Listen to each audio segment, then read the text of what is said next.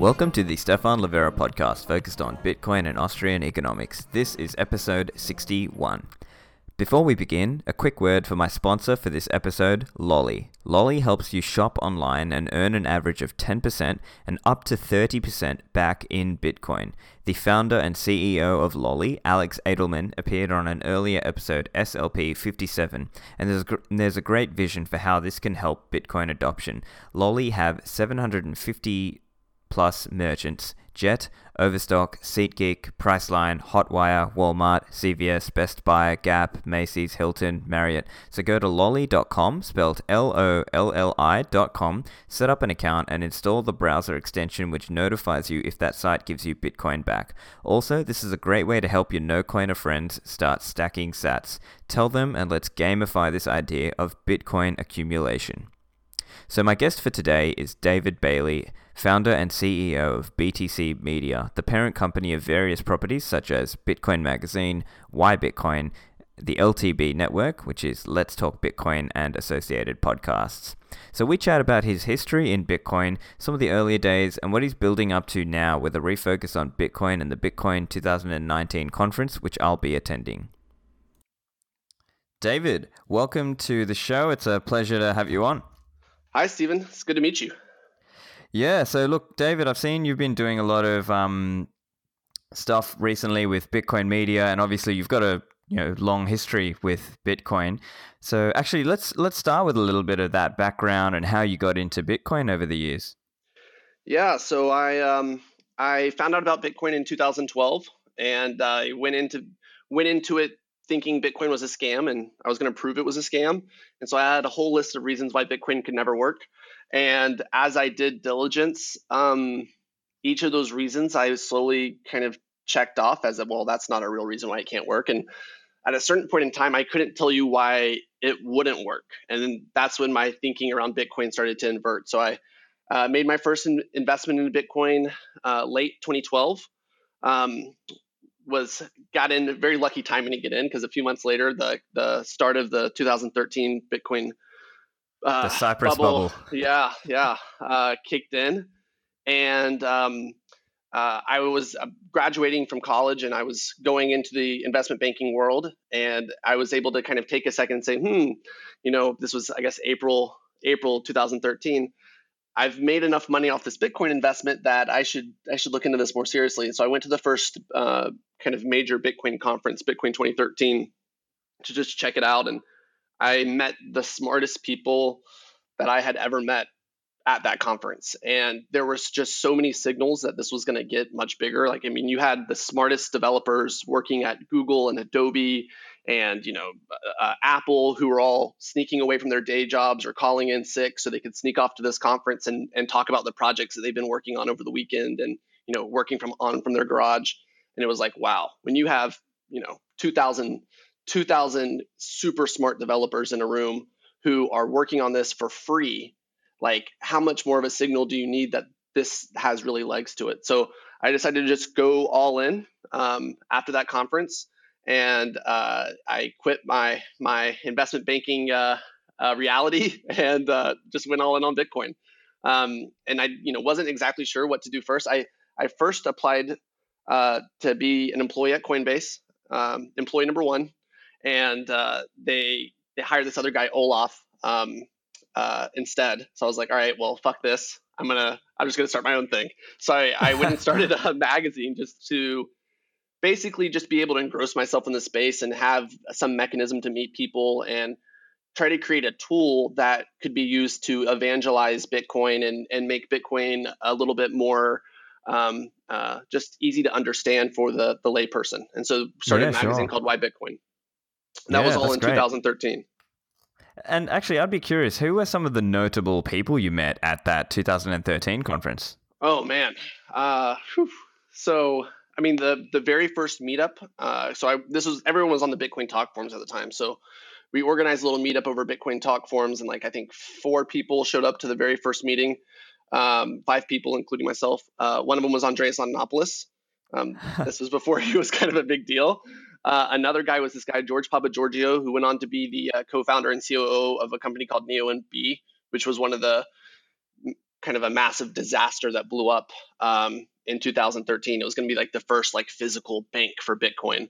Um, another guy named Adam Perlow, who was uh, from Israel, who went on to create a couple projects. Right now, he's running a project called Zen. Um, and then another guy, Seth uh, Otterstad, who's a professional poker player and uh, Bitcoin whale.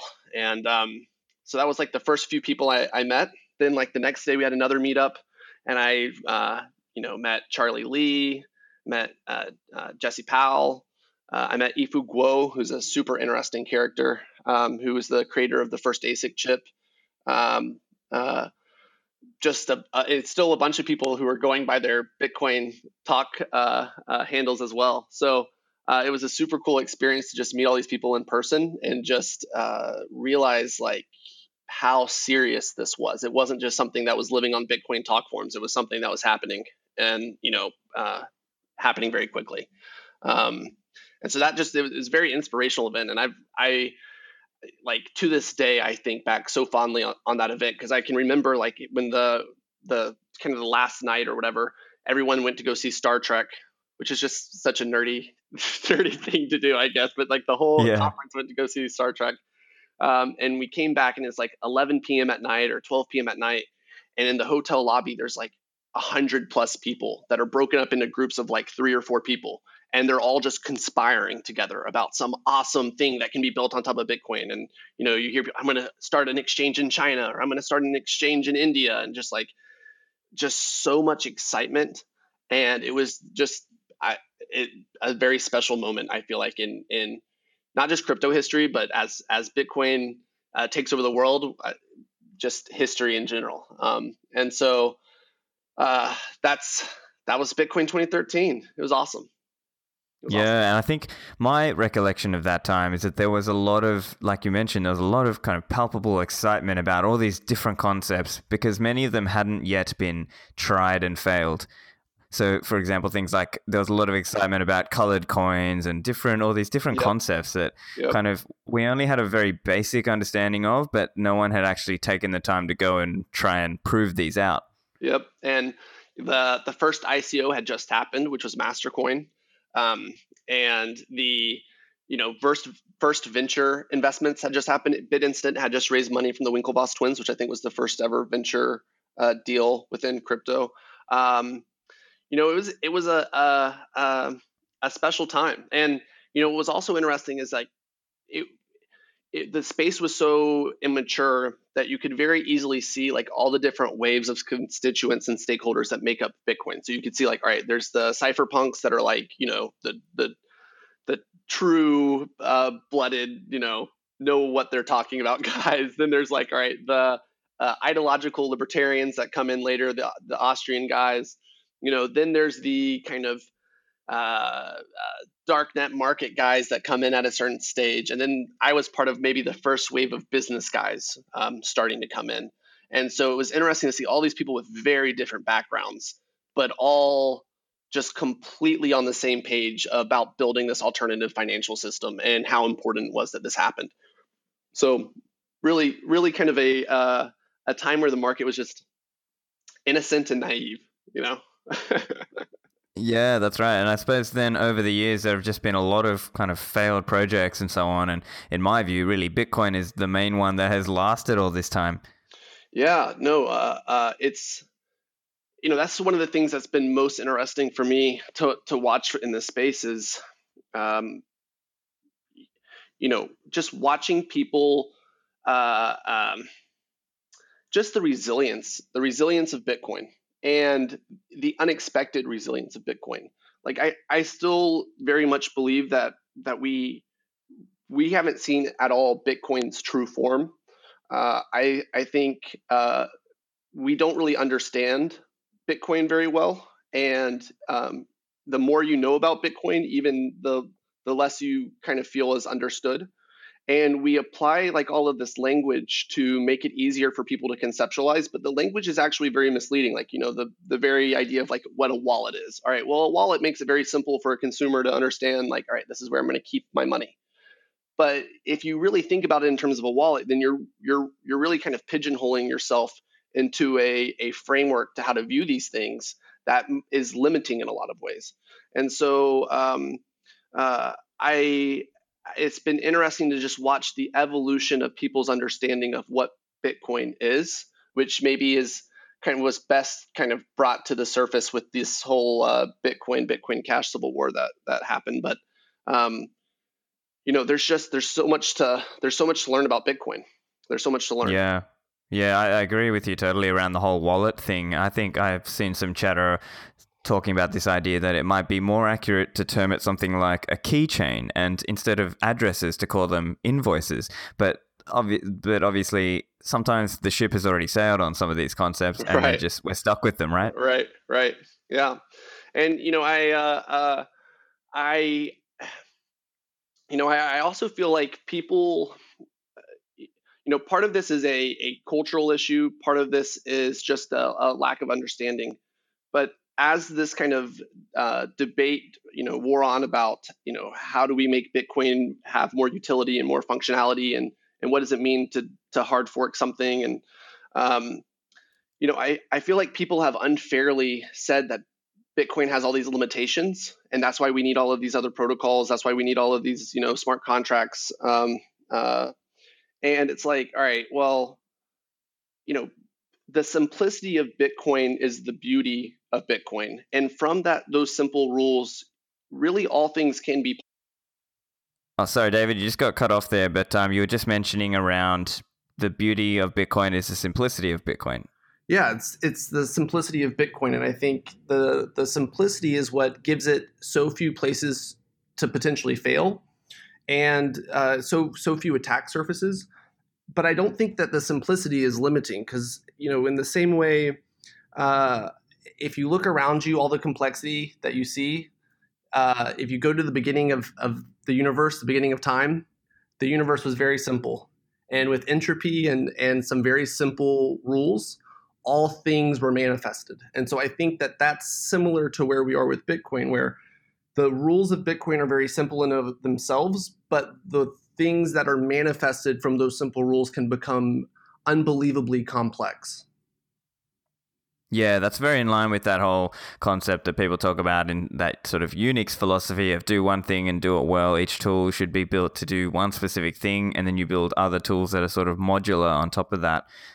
One comment I've commonly seen from some of the kind of Ethereum people is that they seem to want more out of the system, but I suppose that again exposes what we really want out of Bitcoin. So, someone like myself who comes up at it more from the sound money angle, I just want it to be sound money. I don't really want more than that.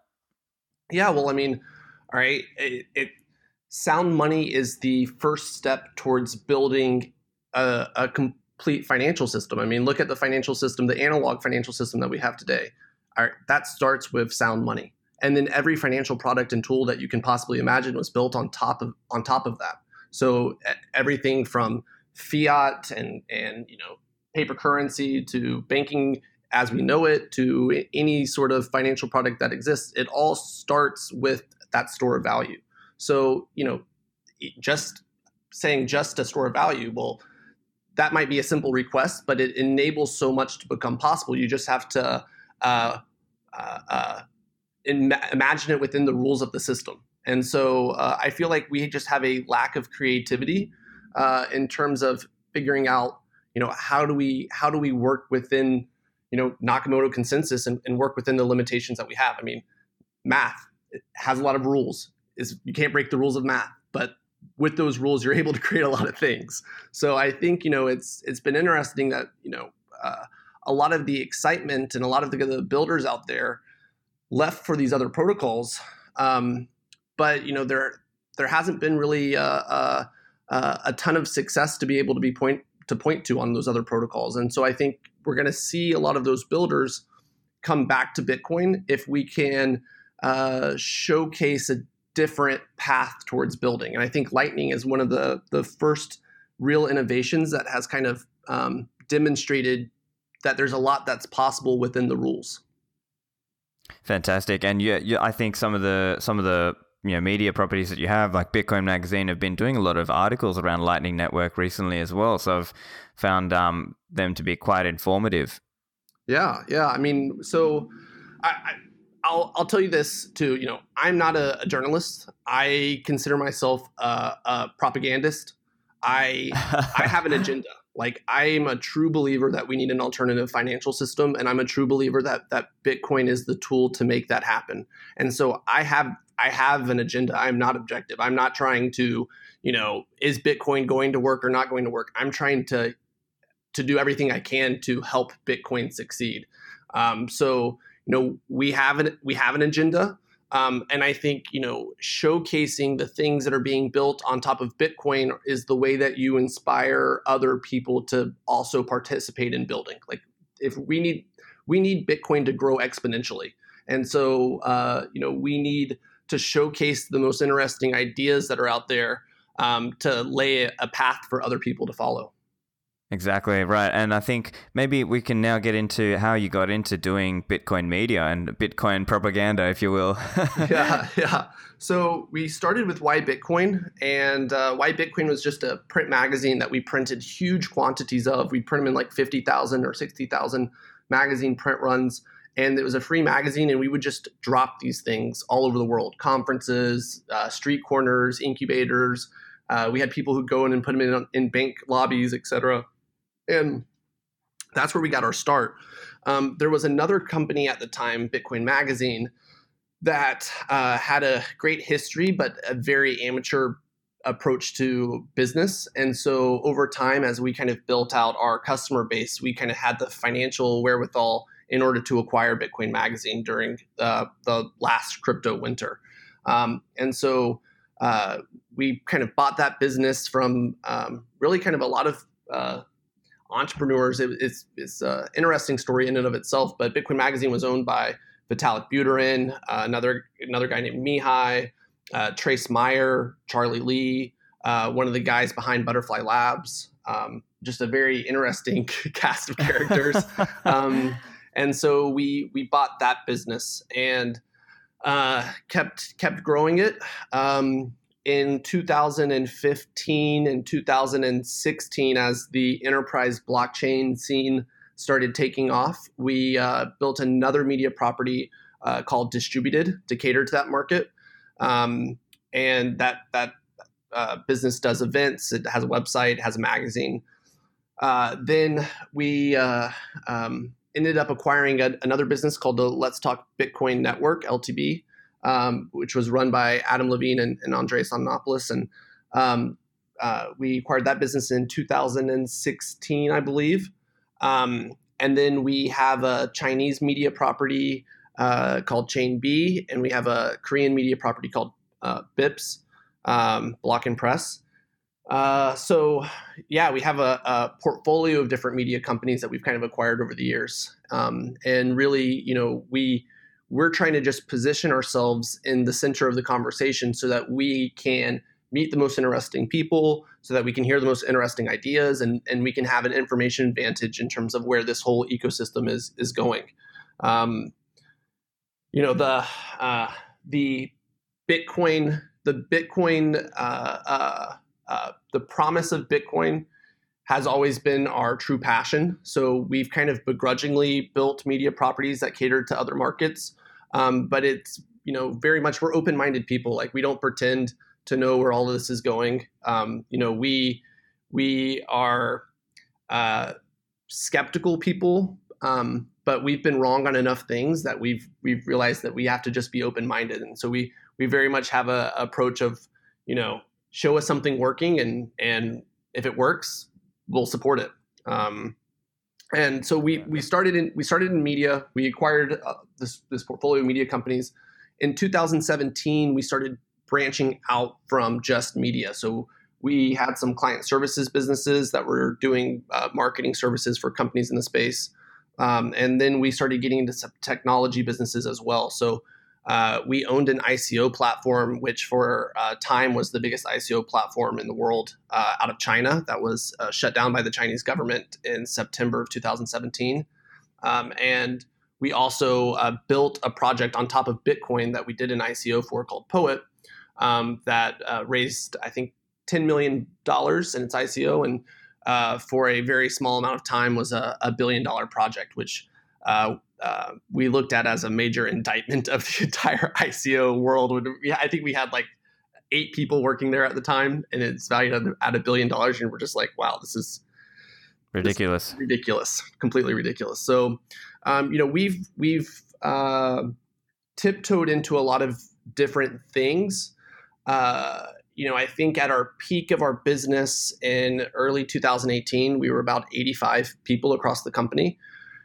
Uh, you know, we we spread ourselves really way too thin, and so uh, by the end of 2018, I'm spending the vast majority of my time dealing with investors and HR issues and just like all of this grind. That's not really the reason why I got into the space in the first place, and so I I basically basically guess Q3 of last year, uh, just said, fuck it. I want to do Bitcoin stuff. And so we are just going to take this business and focus on the things that we enjoy and focus on having maximum fun. And we're going to focus on Bitcoin. So that's what we've been working on doing ever since and repositioning our media properties to cater to that and, and uh, um, selling off some of our assets that aren't aligned with that vision. Fantastic. Love to hear that. I mean, myself, I was very skeptical of the ICOs and all the altcoins and just really not a fan of any of that. Um, and some of this enterprise blockchain stuff as well. So definitely, you know, interested to see this switch back towards Bitcoin and kind of that's really where the fun is. And that's really where I believe the future of our financial services and financial system will be built on top of. Um, but yeah, we've got a few different topics in there that we can sort of pick apart. I think it might be a good one to touch on this enterprise blockchain thing. So I've been skeptical of that for some time, but uh, curious to know your thoughts there, David. Yeah. So I mean, so it's the first suspect thing about enterprise blockchain is that when it came about, it came about at a time where companies that were Bitcoin companies had to basically raise additional venture funding and all their KPIs were down because we were in a crypto winter. So it was very hard to go out and tell the same Bitcoin story when your, you know, growth has has gone negative and the, you know, activity per user has gone negative and, you know, your business is losing tons of money and the price of Bitcoin's down 80%. It's just a hard sell. So that's really when the enterprise um, you know, blockchain not Bitcoin story took off you know, we uh, we were very skeptical in the beginning, but we saw so much corporate interest for it, and we thought, all right, well, this could be a really a great Trojan horse to get Bitcoin into these companies and to get them evaluating the space. And so, um, you know, we we launched a distributed prop- property to cater to it, and we started hosting conferences that catered specifically to certain niches within the uh, enterprise blockchain scene. So we did the first you know blockchain supply chain conference. We did the first healthcare blockchain conference. We did the first you know a, a bunch of stuff. And you know we we you know I we, we couldn't really be much closer to the enterprise blockchain scene and, and talking to more companies than we have in that in that market. And as time went on and we you know failed to see a single product being used in the market, we just grew increasingly skeptical of the space. And you know, now here we are, I guess, uh, four years deep into enterprise blockchain, and we don't really see a, a, single product that's being used in any production environment at all. Um, so, you know, I'm I, am very skeptical of the of the space as well. But you know, I, I'm I'm a big believer. Like I said, you got to give people the ability to go out and, and prove what they're trying to build. And you know, if if enterprise blockchain was working and it was helping people and it was powering, you know, uh, some acceleration of this new financial system, we would we'd be supportive of it. But we we just don't see that. Right. And, and I wonder what was it that attracted some of these companies? Was it that they were kind of getting sucked in by all the excitement to Bitcoin, but then some enterprise blockchain salesmen were basically affinity scamming and saying, oh, look, my thing is sort of like Bitcoin, so you need to have a blockchain strategy? Uh, it was it was that all of these companies were looking at Bitcoin and ha- having to face that there was something innovative happening there but uh, it was kind of you sounded like the smartest guy in the room to kind of scoff at Bitcoin and be like, "Yeah, that's a libertarian dream." And so it was uh, you just you did not sound smart within your organization saying that Bitcoin you know, really had a chance at success. Um, and so it was just this quest to tap into the quote innovation that Bitcoin brought, but without the uh, the asset that is you know so volatile that everyone can point to. Um, and you know there was still at this point in time the ecosystem was so immature. Uh, there was still a lot of sketchy behavior in the space um, that just scared away the corporate world. And you know they hear Silk Road and they kind of go running for the hills, so to speak. Um, and you know it, it's taken bitcoin becoming much larger for corporations to really realize that they don't really have a choice about participating or not um, just I'm, I'm, sure the internet had the same kind of adoption issues in the early days as corporations are looking at it and they're like huh this is a some some dream and you know we don't want to be affiliated with some sketchy internet technology where there's you know pornography etc but the reality is is you don't really have a choice. Right. It's you just have to do it eventually and I think the other thing with some of these enterprise blockchain so on is there's a lot of hope and dreams being sold to people. I think, you know, they say things like, "Oh, look how cool it'll be for whatever for trade finance," and "Oh, wouldn't it be nice if we had this consortium of whatever ten different trading companies who all use the same blockchain together?" And it's a bit it's a bit of this weird kind of pipe dream um, that doesn't actually play out in reality. Yeah, totally, totally. I mean, the intention is is good. I mean, the people who are working on these products, they're really trying to build products. They really do believe that they can build build these tools. Uh, I th- I think the reason that these tools are being imagined in the form of these consortiums is again just a lack of imagination about how do we build useful products within the rule set that Bitcoin has. Um, and so I'm I'm sure that this is the same kind of thesis that went into all of the companies that tried to build private internets, you know, in the 90s. They just kind of failed to understand all of the different uh, uh, elements of what makes Bitcoin tick and work.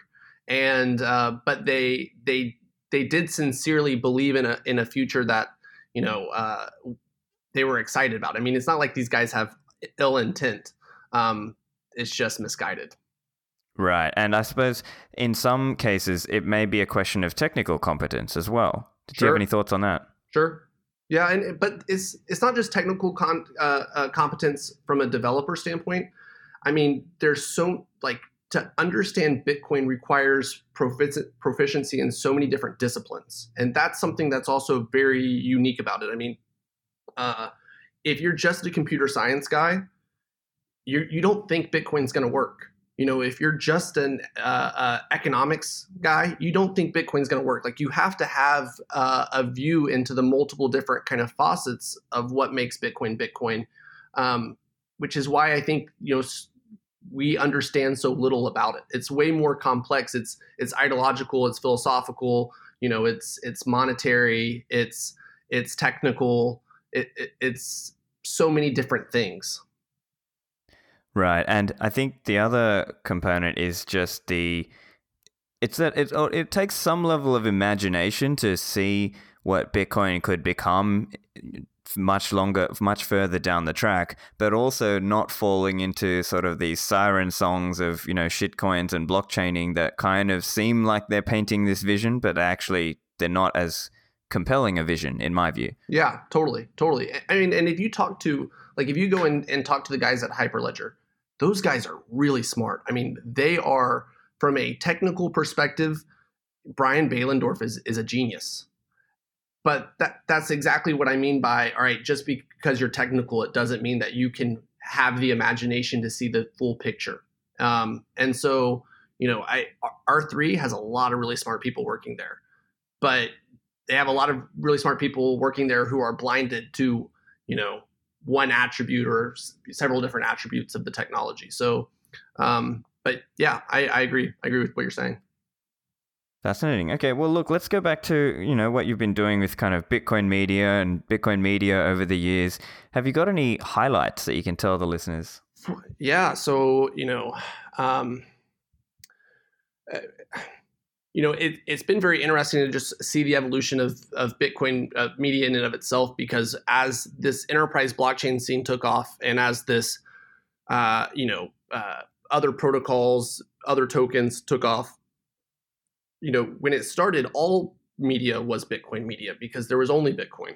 but over time, you went from all right, ninety percent of your content is Bitcoin related, ten percent of your content is is other, to then all of a sudden it's fifty percent of your content is Bitcoin related, and 30% of your content is is enterprise blockchain related and 20% of your content's ethereum related to before you know it the vast minority of your content becomes bitcoin related. And this was just like a natural progression that happened. It's not like anyone sitting around in their in their boardroom being like yeah let's let's stop writing about bitcoin. It's just this energy and excitement shifted away from bitcoin and the the story and narrative around bitcoin just got diluted by all the all the noise and so um, you know, we, or, you know, earlier this year when we were, or I guess late last year when we were looking at making this this move back to focus on Bitcoin, we're really looking at the media landscape globally. And there's really not a single media outlet in the space that's dedicated on covering Bitcoin. The only one that you could really point to is Bitcoin.com, which went all in on Bitcoin Cash. And so uh, there's a really big void there and um, that's where you know we're trying to fill that void now. That's that's what our goal is, and we're trying to build, bring back some of the the excitement and some of the the you know. Uh, I guess just the the excitement that that existed in 2013 and 2014. You know, if you go to uh, DevCon, I, Stephan, have you ever been to a DevCon before? No, I haven't. I, I highly recommend doing it. Um, you know, whether no matter what you, however you feel about Ethereum, uh, the the excitement at a DevCon is palpable. Uh, the the community is really an organic community of really smart people who really believe in Ethereum. I mean, they there there are some people there who are just pursuing money, but there are uh, the vast majority of people are really excited about what they think can happen there.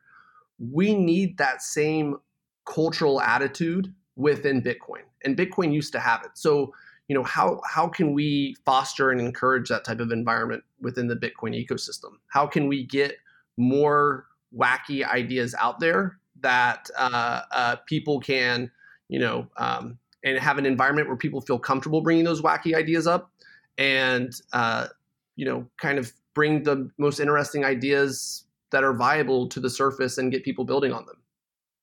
Right, yeah. So I think there's a couple things to kind of pull apart there because one of them is just that this is just going to take time. So no matter how many people are excited, it's just going to take a solid amount of time for people to get into it. But then the part where I do agree is that really we are seeing potentially with Lightning Network a massive potential for online gaming and online streaming and all these new kind of things that were not possible before and we can monetize, you know, different what you can sell content in different ways now with the Lightning Network. So I think that there's some real potential Absolutely. there. And then from a financial point of view, you can look at things maybe back at more of a Bitcoin level. You can look at things like, you know, some of the things that companies like Casa are doing or Unchained Capital or BlockFi. They're doing some of these more financial or Absolutely. vaulting type solutions as well. Yeah. And, and, and like, you know, I, I it's interesting. Uh, everyone's trying to build decentralized applications you you don't need decentralized applications if you can just have a decentralized system, a decentralized infrastructure in which you can build a centralized application on top of. So I think BitMEX is an awesome company. They're running a derivatives exchange that they're using Bitcoin as their plumbing to move money in and out of that centralized solution. And they have a multi-billion dollar spec product where people go and, and speculate speculate running on top of Bitcoin's plumbing.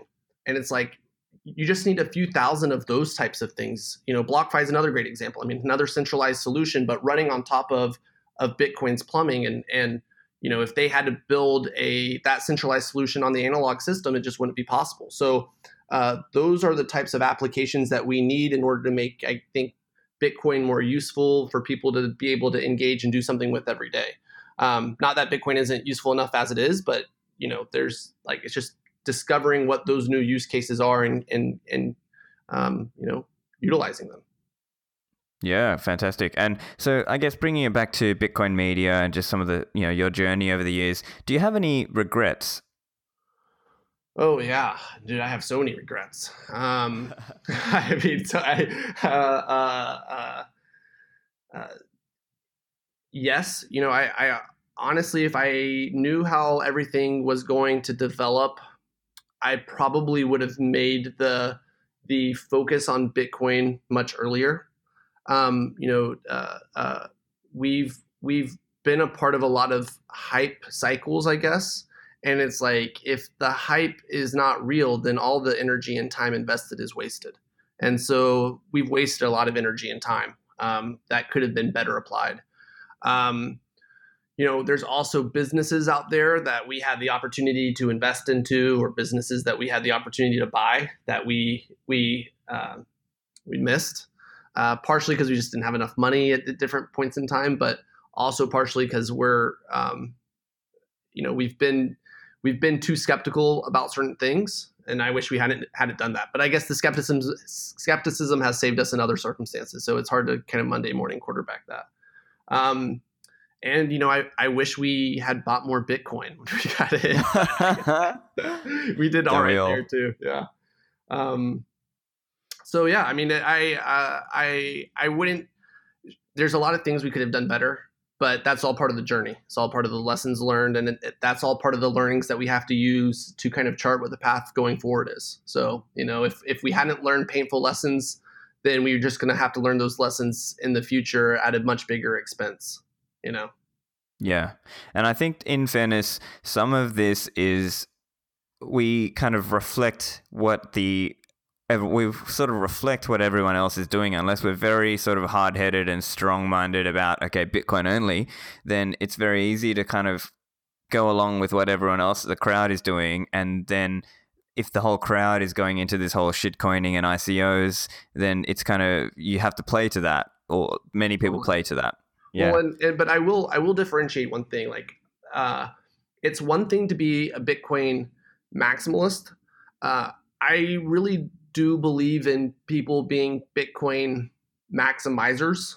And what that means is that if you build a business, you build a business that caters to all the different uh, uh, market segment opportunities that you have for your business to be successful. I mean, we're not people are not running charities; they're running businesses.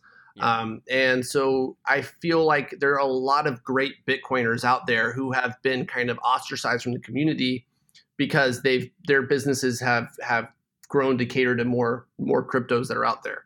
And it's like, all right, as long as you're counting your profits in Bitcoin, then I don't have a problem with people going and and, and doing that. And so the the Binances of the world or the shapeshifts of the world or you know uh, uh, I mean, basically every exchange that's out there now. I don't know of an exchange that just trades a, a Bitcoin pair at this point in time. Um, like I, I don't fault those guys for for uh, pursuing where there's a, just a market opportunity. Right. And I think I would probably agree in the sense that it's fair enough that they try to offer the services that they think people want. And if people want to gamble on, you know, altcoins or whatever, you know, I don't blame them, but I think the part where I get a little annoyed is companies like, say, Coinbase, who kind of actively try to email people and say, hey, do you want to turn your Bitcoin into some of these other shitcoins? And mm-hmm. it just, mm-hmm. to me, it just comes off very. They're pumping this kind of multi coin worldview when, in my view, it's just unlikely that such a world makes sense. Right. I agree. Yeah. I mean, it's not impossible that that world exists, but it's um, as the more time that goes on, the less likely it becomes. I mean, it's uh, unless something materially changes. Um, but you know, I, I think the Bitcoin community is is is bad about that. I mean, there's I've talked to many great Bitcoiners. I mean, people who are die-hard Bitcoiners who have grown bitter against Bitcoin because they have been so strongly attacked for um, their their multi-coin worldview or their open-mindedness. Uh, and right. it's it's that's the toxicity that does not do Bitcoin any any favors. The the civil war that happened with Bitcoin, the civil war needed to happen, but there is uh, blood on both sides of that argument, and there are people who are are people who have done lots to make Bitcoin what it is today, who literally feel like they can't even contribute to the Bitcoin community anymore because they're just not welcomed. And I think that's that's a shame, and we we shouldn't we shouldn't behave like that. Right. Oh, okay. Yeah. I think. Yeah. So I guess you know people can. Yeah. I guess it's kind of like people there's nothing stopping someone just buying Bitcoin and just kind of holding Bitcoin. But obviously, what people care about more is feeling like they belong in that certain community. And if they are getting rejected out of it for some of the ideas that they're pushing, well, then they're not going to be so happy to be a part of that. Yeah, I mean, I, I, so you know, I guess I have a what would be an unpopular opinion on crypto Twitter on some of this stuff, but you know, we've been in Bitcoin so long, and being in media, you you talk to so many different companies. I mean, you know this experience. You you have a podcast. You talk to someone who has a different company, uh, you know, every other day. So we've talked to companies. I mean, we've seen companies from their birth and their genesis, such as let's say Bitmain. You know, we we started uh, working with Bitmain in 2013 when they were born, basically. And at the time, the Bitcoin mining was dominated by a handful of very greedy uh, mining companies. Um, uh, some that were also naive mining companies that didn't realize that they were doing stupid stuff either. But like the Butterfly Labs and the KNC miners and the uh, the CoinTerras, et cetera. And people were constantly worried about mining centralization and how mining was becoming only for, for big miners only. And there was really no profitable miner that anyone could run at home anymore. And here comes this little company Bitmain, started by just a handful of people that built a great product. That was the first product that, quote, I, I even remember their tagline. It was uh, bringing mining back to, uh, bringing mining at home back. That's what their, their initial like slogan was or marketing campaign was. And they, they created a product that was actually pro- profitable to run that home miners could buy. And they were beloved within the Bitcoin community because they were seen as a force that was decentralizing Bitcoin. And so, you know, as time went on, the perspective within the community changed, of course. And Jihan was not actually a pro Bitcoin Cash person to begin with. I don't know if everybody knows the history, but like Bitcoin Cash was really kind of the latest iteration of what I think started with Bitcoin XT or Bitcoin Classic. I can't remember. There were so many different flavors of of let's you know fork um, and change the block size. And so Jihan was really kind of just a passive observer of this um, until you know he started kind of having people come and petition him and having people come and really trying to convince him why we needed to change the block size. And then he expressed a little bit of interest in it. And then people started casting stones. And so he started becoming entrenched into his position. And as he became more and more entrenched, he started isolating himself and only talking to one crowd of people. And then it people basically just split into tribes. And then all of a sudden, it's not just about increasing the block size, but it's all of these other elements like the centralization of, of um, uh, the development community or the centralization of X, Y, or Z. And um, uh, you you you force people down a path that they don't necessarily have to go down. And so even today, you know, Bitmain is very ostracized from the community. People don't know that Bitmain there's actually several Bitcoin core developers that are out there that Bitmain sponsors and effectively just supports just because Jihan wants to see um, wants to support Bitcoin core, which I know people would like not believe that I'm saying like they wouldn't believe that, but that's actually true. There's there's two developers that that Bitmain just sponsors out of charity, effectively, because um, Bitmain believes in Bitcoin. Um, you know, people may not believe it, but Bit, uh, Jihan translated the white paper into Mandarin. I mean, you know, Jihan is a hardcore Bitcoiner, but you know, just the the political divides made it so that um, things got really messy. And so, you know, we we need to create a community where, you know, people like Jihan don't feel like they have to be anti Bitcoin, pro Bitcoin Cash. They need to feel like, all right, well, they're welcomed in Bitcoin, but they're only welcomed to operate within Nakamoto consensus. You know, I mean, like that that needs to be like the the um, condition in which people participate. And I think that we could make Bitcoin go a lot further, a lot faster if we didn't make people feel like, you know, they they can't contribute. Right. So I think I would say there's some element of fairness there that like you know, if you propose an idea and everyone else doesn't like that idea, I can see how people would resent you and then you might feel you know this person who presented that idea might now start to go off and think about doing a fork or making their own coin and so on but I suppose there are good examples as well. I mean, uh, you know, the fa- one famous example obviously is Luke Dash Jr., who you know, who everyone knows he wants smaller blocks, but he's willing to work within the system. Totally. You know, and I think that's probably a good example. Totally. You know, he's a good example of someone who's who he obviously he has a view and he has a certain perspective that he tries to argue, but then he still understands that what's m- more important is kind of going with the overall kind of Bitcoin you know uh, vision. Totally, and you know, I, I someone else I want to give a shout out to that on is is Blue Matt. Um, you know, we we have a Shanghai office, and and we're very plugged into the the uh, Chinese crypto community. And Bitcoin Cash is very popular in in in China.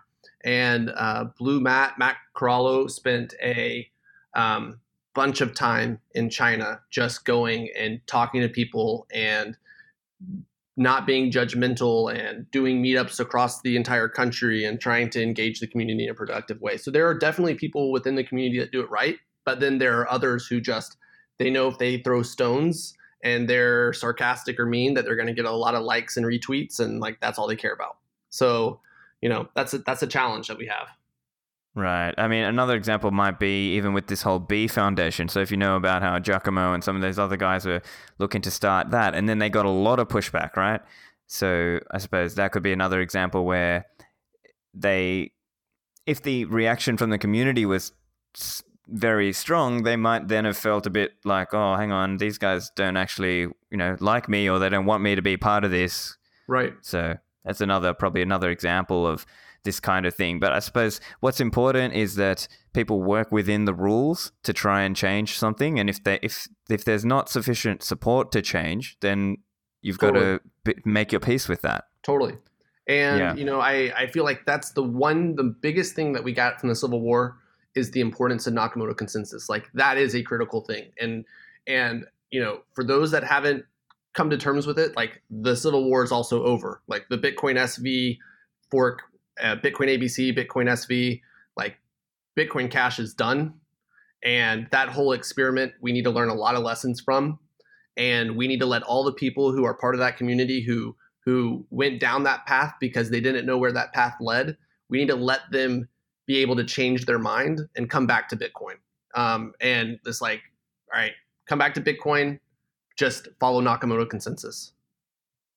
Yeah, look, I think I would, you know, it's it'd be great if people were willing to come back, but I, I just guess one slight pushback I'd suggest there is that some of those people don't want to come back.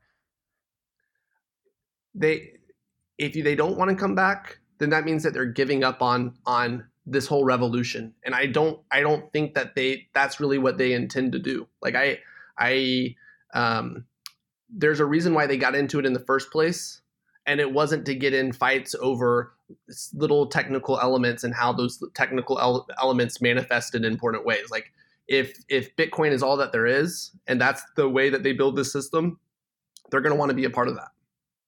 Right. Yeah look I, I agree. I think that's a good point you make. It's just that i wonder if the reality and look obviously what would be ideal is if people can you know accept accept that you know you need to kind of stay with the overall kind of way we do consensus in Bitcoin. Um, but I I wonder whether you know in the back of my mind whether some of those people who went off to Bcash and to SV and so on whether they they might just kind of turn against all of kind of cryptocurrency in general or just get stuck with their own kind of irrelevant fork. Yeah, well, that, that I'm sure that'll be Craig Wright. Uh, if you're if you're a bad actor, that that's what you're gonna do.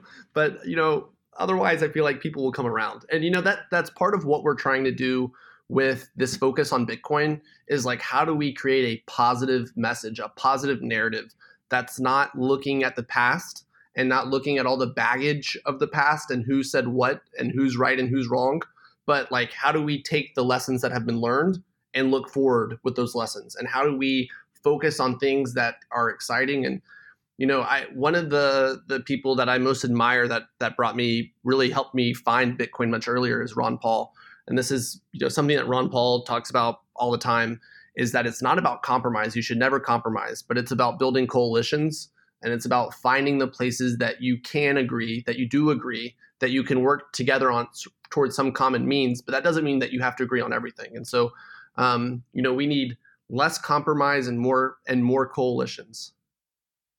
Yeah, that's a good way to put it. I think now might be a good time to talk about because uh, some of these themes you're mentioning here, it sounds to me like that's very much in line with the whole theme of Bitcoin 2019, the conference. So yeah. tell us a little bit about that. Yeah, so we're we're trying to bring back an annual Bitcoin conference. So there used to be Bitcoin 2013 and Bitcoin 2014. Um, so this is kind of a an ode back to the original conference. Um, we are trying to create an event that is fun. Like people actually have fun at it. So not a corporate shill fest, not a whole bunch of IBM suits, but something that really uh, um, brings together all the different com- parts of the community um, and all the different types of stakeholders that make up the community, and really tries to identify content that that can help create that positive message that inspires people to create new things. So this conference specifically is very lightning heavy, um, and that shows people how they can use these things. So we're going to have like lightning arcade games at the event. We're going to have light a store where people can buy a whole bunch of swag with lightning. We're um, uh, going to have like all these interactive elements that I think are going to be fun. People are just going to enjoy.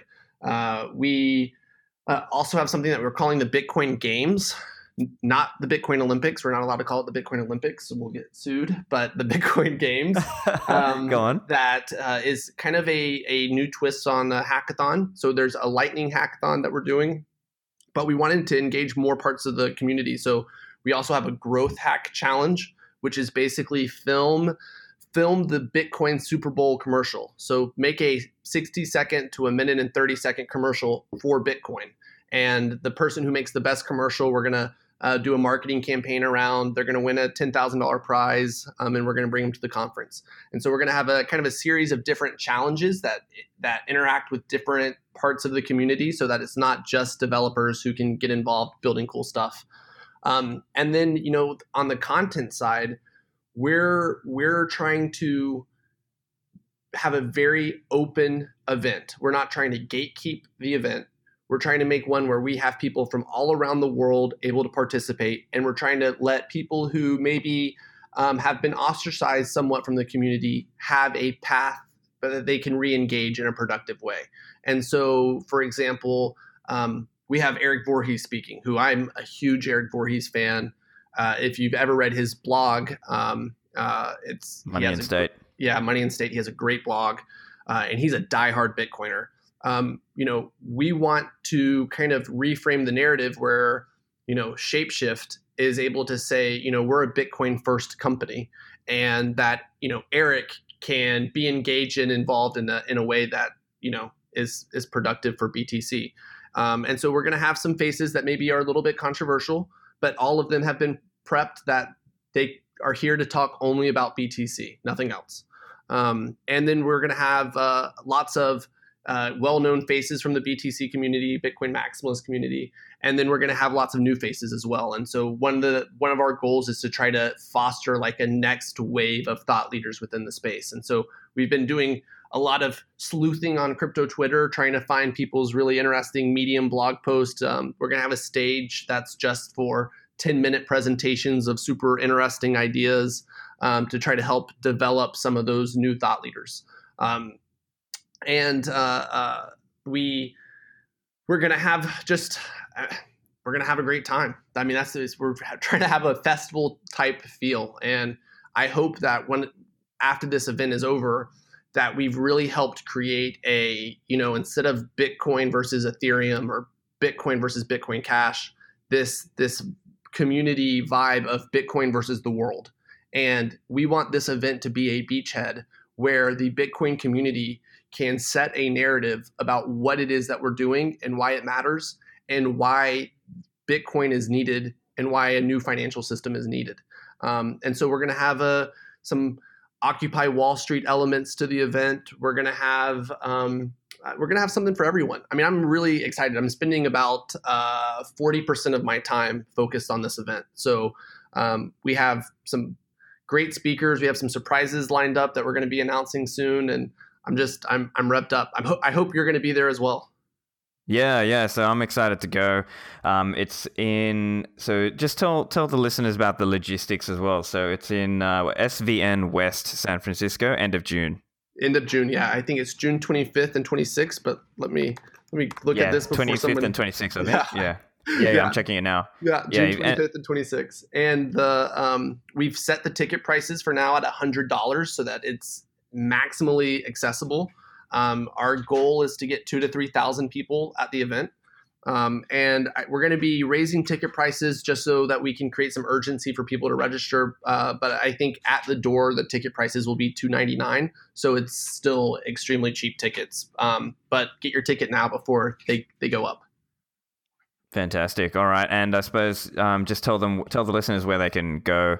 I think the website is. I hear it's uh, Bitcoin2019conference.com. That's Anywhere right. else you'd like um, the listeners to go and check out? Yeah, and check out bitcoinmagazine.com. Follow Bitcoin Magazine on Twitter, and um, uh, you know, just be more engaged and involved in the Bitcoin discussion. Uh, I think uh, uh, Casa had a really great. Uh, I don't know if it was a blog post they put out, but they they talked about their kind of uh, uh, approach of Bitcoin first, and I I think that that's a really great message for uh, people throughout this ecosystem, how they should be looking at this space. You know, be looking at everything, be open minded to, to everything, but be Bitcoin first, um, and and uh, be engaged. Fantastic. All right. Well, look, thanks very much for coming on the show, David. I think it's been a interesting conversation about kind of what uh, you know Bitcoin over the years. Um, I've enjoyed discussing with you. So uh, thanks very much for joining me. Yeah, thank you, Stephan. Catch you later. Hope you enjoyed that conversation with David. While I'm anti shitcoins, ICOs, and enterprise blockchain projects, I definitely appreciate David's refocusing of BTC Media back to Bitcoin and the effort to put on a conference that helps refocus the attention to Bitcoin first, and looking forward to meeting some more Bitcoiners in real life in San Francisco in June. If you enjoyed this material and want to help me improve the podcast further, I have a Patreon at patreon.com slash Stephan Livera. Paid supporting members get access to a private Telegram chat group where I share inside info on my upcoming guests and you get to have input on the interviews. Big thanks to my existing Patreon supporters. You guys are the best. Alright, that's it for this one. Thanks for listening and speak soon.